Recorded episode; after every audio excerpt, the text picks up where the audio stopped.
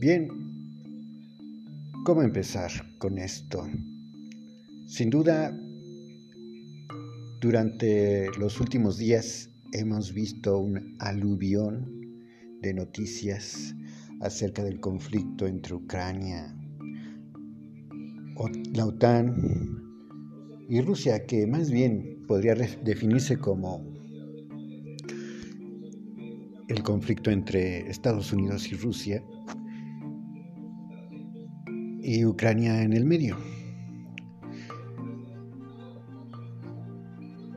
Las versiones que se han visto las que vemos más comúnmente, no solo en la televisión, en toda la playa de, canales que tienen noticias internacionales, como la CNN, Fox, es decir, todas las cadenas grandes, incluyendo la de los países europeos, que están muy decantados, obviamente, por defender los intereses de sus naciones, y por el otro lado, pues los canales de Rusia, eh, como Sputnik y RT. Es importante tener, como en todo, los dos puntos de vista. Y quieren poner a Rusia como el enemigo y efectivamente fue el agresor el que dio, el que tuvo que actuar. Pero ¿por qué Rusia es tan beligerante en este punto? Y hay una barrera que debemos entender, hay un límite como el que, como una frontera, o el equivalente a una frontera. Y ese límite son los cinco minutos en que un misil puede impactar a la capital rusa. Si se llegaran a desplegar misiles con capacidad nuclear por parte de la OTAN, como parte de su muro defensivo, eh, menores a, a ese límite, las defensas rusas no podrían interceptar a los misiles, no podrían reaccionar de forma tan tan rápida para evitar que llegaran a la capital, Moscú o a otras ciudades importantes. Y ese límite estaba constantemente amenazado por la OTAN, poniendo cada vez más cerca y más cerca sus uh, bases militares, su arsenal nuclear. Es increíble que después de, la caída de la Unión Soviética, este fantasma tendría que haberse borrado, ¿no? Para tendría que haber sido la consecuencia natural esta lucha entre Oriente y Occidente. Hoy se exacerba porque ha llegado al punto en el que Rusia ha dado un golpe en la mesa y ha decidido dejar de solamente hablar para pasar a la acción. Si la OTAN, si Ucrania no van a respetar ese límite, pues Rusia lo impondrá, por la fuerza y por los medios que sean necesarios. ¿Está mal? Por supuesto, está mal. Ninguna nación debería de tener ese derecho. ¿Solo Rusia lo hace? No, no, no solo Rusia, también Estados Unidos impuso su voluntad con su fuerza, la sigue imponiendo sobre Cuba, no la deja tener relaciones con ningún, relaciones comerciales de manera libre y, es imposible imaginar que una base rusa eh, se pudiera colocar en Cuba o en México. ¿Por qué? porque a Estados Unidos no le conviene tener los misiles rusos a las puertas de su casa. Pues lo mismo pasa con Rusia. No le conviene tener los misiles gringos en las puertas de su casa. Esto, para mí, esta capacidad bélica el miedo, el terror de sentirse vulnerable, es lo que está defendiendo Putin o el presidente de Rusia. Y es lo que van a defender muchos rusos. Y lamentablemente Ucrania no entendió,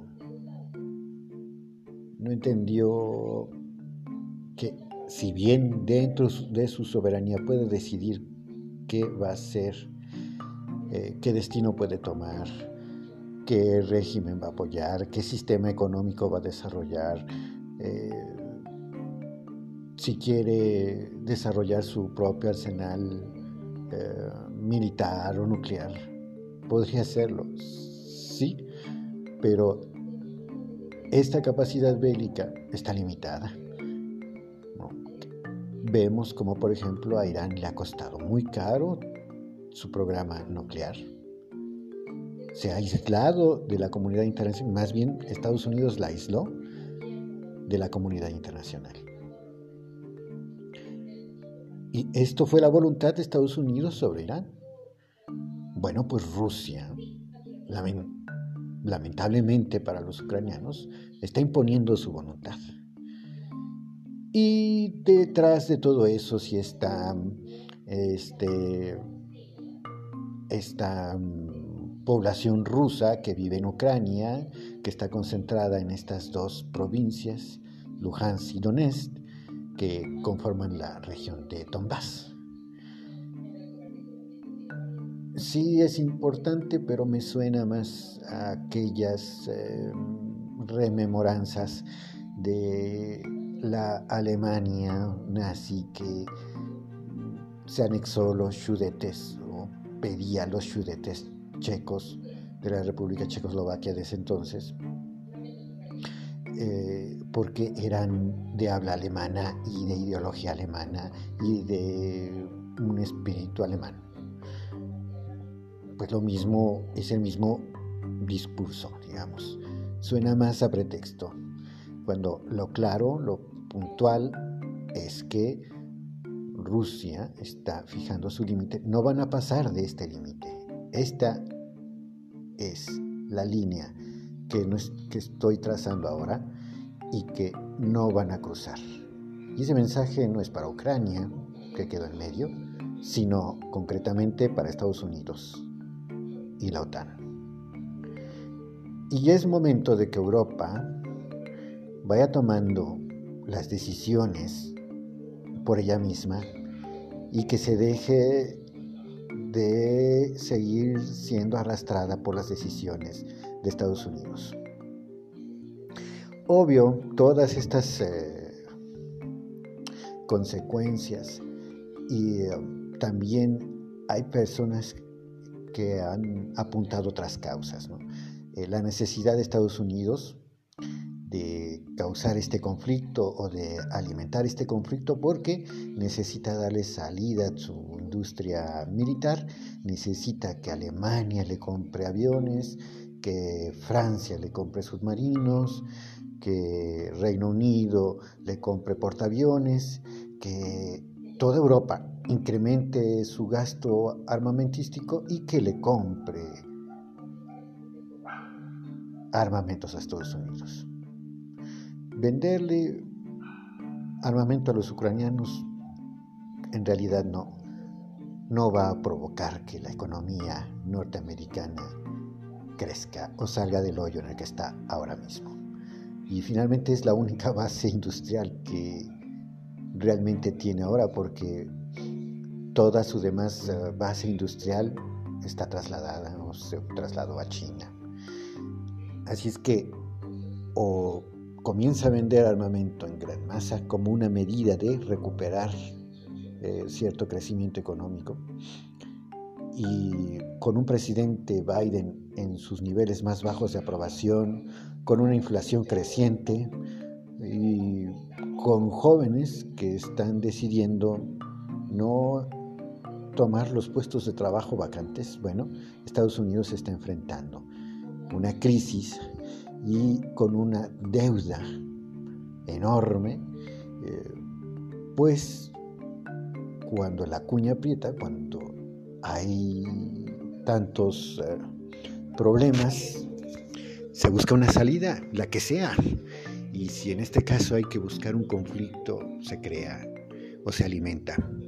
No es un conflicto nuevo, hay muchos intereses debajo. Y esta solo es, esto que estoy diciendo es solo una razón más.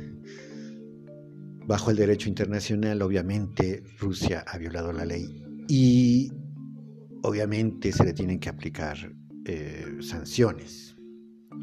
Pero ¿quién debe determinar estas sanciones? ¿Estados Unidos? no. La ONU, quizás. Pero ni Estados Unidos ni los países miembros de la OTAN tienen ese o pueden autoproclamarse ese derecho. Y sin embargo lo hacen. Estados Unidos es quien impone sanciones a diestra y siniestra. Y estas sanciones, si bien afectarán a Rusia, afectarán sobre todo al pueblo ruso, como lo han hecho en Venezuela. Las sanciones que tomó Estados Unidos en contra de Venezuela, del pueblo venezolano, han sido devastadoras para su nivel de vida y no han contribuido a que el régimen chavista se desvanezca, como no han contribuido a que el régimen castrista, castrista se desvanezca en Cuba. Y el mismo fracaso que recibieron los gringos en Cuba lo, están teniendo en Venezuela. Y es el mismo fracaso que tendrán en Rusia, pero a consecuencia de que, de que millones de personas caigan en la pobreza. Había otras salidas para esto, sí, pero ya ahorita es inútil decirlo. ¿Cuáles, las salidas, ¿Cuáles son las salidas que quedan? Negociar y entender que Rusia, nos guste o no nos guste, tiene una línea que no está dispuesta a que se cruce, la de los cinco minutos en las que un misil pudiera alcanzar Moscú. Y a lo mejor nosotros no lo entendemos, sobre todo para los que vivimos en países eh, como México, eh, que no tiene armas o armamento nuclear y que no se siente amenazado por ninguna potencia nuclear, pues nosotros difícilmente entendemos ese, ese temor, pero quienes han crecido con ello, como un Putin que creció y vivió eh, dentro de la Guerra Fría, que vivió toda esa amenaza, toda esa generación vivió con la amenaza de una posible guerra nuclear. Eh, la generación Baby Boomer es la generación que, que vivió con la amenaza nuclear, que tenía en sus escuelas apartados especiales, programas especiales de cómo reaccionar ante un posible ataque nuclear. Y esa generación está marcada por ese, por ese hecho. Hay límites que no va a estar dispuesto a que se crucen. Y esa barrera se va a defender con todo lo que se tenga. Lo mismo haría Estados Unidos o cualquiera otra de las naciones mm, que tengan ese arsenal nuclear. Por ejemplo, eh, a Francia yo creo que no le gustaría que hubiera una base rusa en España si España fuera un aliado de, de Rusia. Esto es lo que no se va, lo que ninguna, ningún país permitiría. Una amenaza real, cercana, palpable. Así es que esta es una un nuevo escenario, no un nuevo escenario, es una actualización de los escenarios, es una continuación pues de los resabios que nos dejó el siglo XX, de esa Segunda Guerra Mundial, de esa mm, posterior Guerra Fría y de no entender eh, o pensar que siendo todos capitalistas o mayormente capitalistas, ya no habría problemas. El problema nunca fue el comunismo o el socialismo. El problema siempre fue que aquel, el otro, en este caso Rusia, tuviera la capacidad económica y nuclear de enfrentar al imperio, a las grandes potencias. Si Rusia fuera un país subdesarrollado, sin capacidad nuclear, sin ningún tipo de eh, capacidad bélica, pues no habría ningún problema. Sin embargo, Rusia ha emergido como una potencia, una potencia militar respaldada por otra potencia económica como lo es China. Y las dos unidas son un verdadero problema para Occidente. ¿Cómo lidiar con ello? Con propaganda, diciendo Putin, Rusia es la mala, nosotros, las democracias, las democracias, entre comillas, somos los buenos. Y estamos aquí. Hay que abrirnos a todas las opiniones. Hay que informarnos más acerca de lo que está pasando. Y no permitamos que el mundo entre en una guerra que a nadie conviene, solo a los mismos de siempre.